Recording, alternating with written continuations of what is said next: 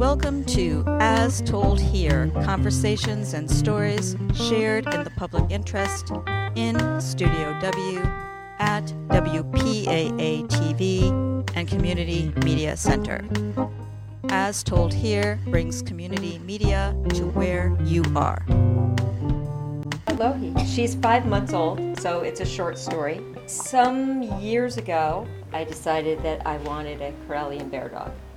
And that's partly because I wanted, I was looking for a breed that could do complicated tasks, a really intelligent breed with a long adolescent. She's, it's a Finnish breed, and I have Finnish heritage, so I thought that would be really cool. I started looking into them. I discovered that they're a, a headstrong dog. But my last dog was a Siberian Husky, and they're also headstrong, so I figured, how bad can it be? Mm-hmm. I ended up finding a breeder for, in Wisconsin, and uh, how I discovered him was on a Finnish language Facebook group about this type of dog. And he posted in English, "Don't sell, don't sell dogs to Americans because they mix breed them." And I thought, it, that's kind of funny.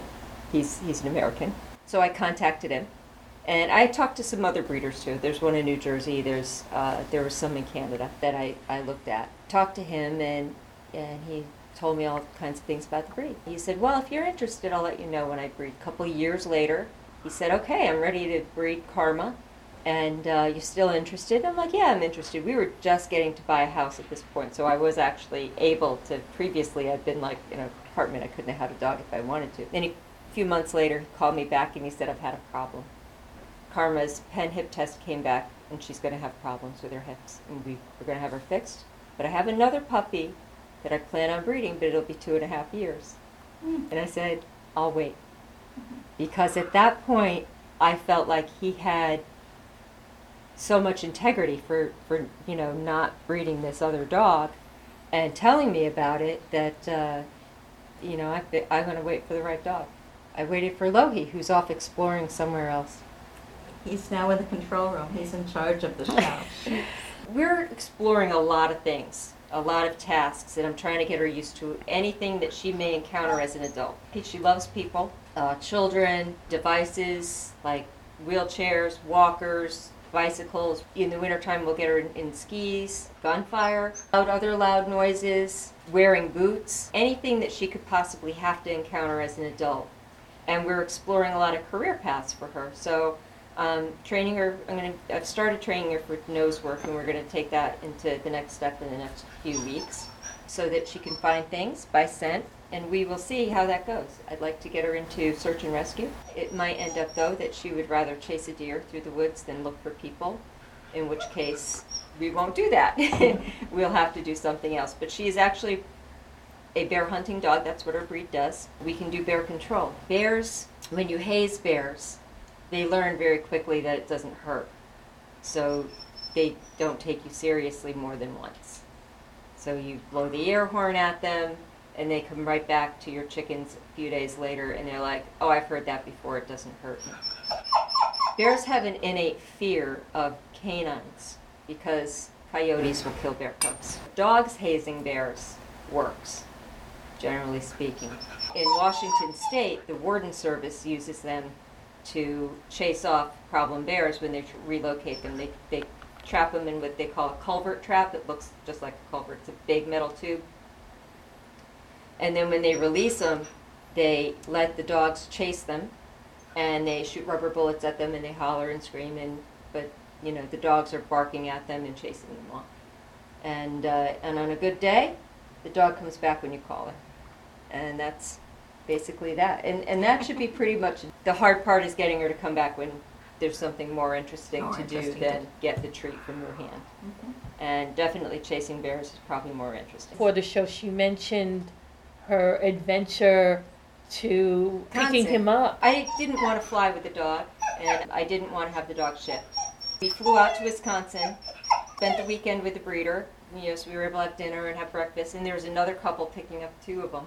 Mm. So we got to meet some of her other, some of the other litter mate owners.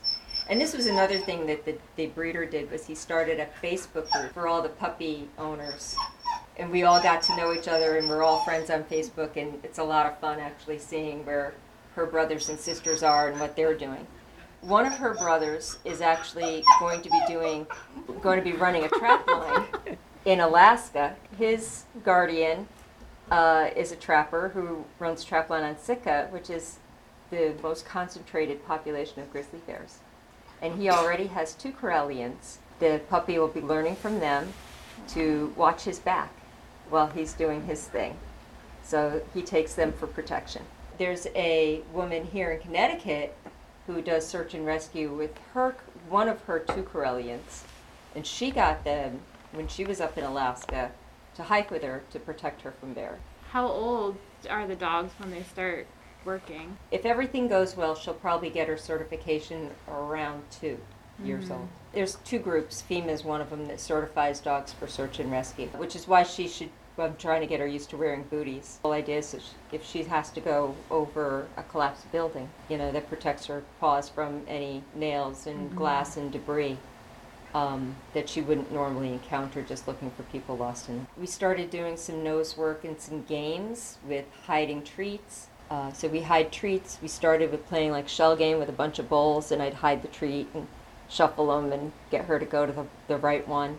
We were at an AKC show a couple of weeks ago, and they have a game called Barn Hunt, and they build a maze out of um, hay bales, and then they hide a live rat in a container and some dummy containers that look just like it, and one of them has rat litter in it, in the hay bales, and she goes in and finds him. And she did that twice, like that. She gets the idea, she's like on it. It's really cool.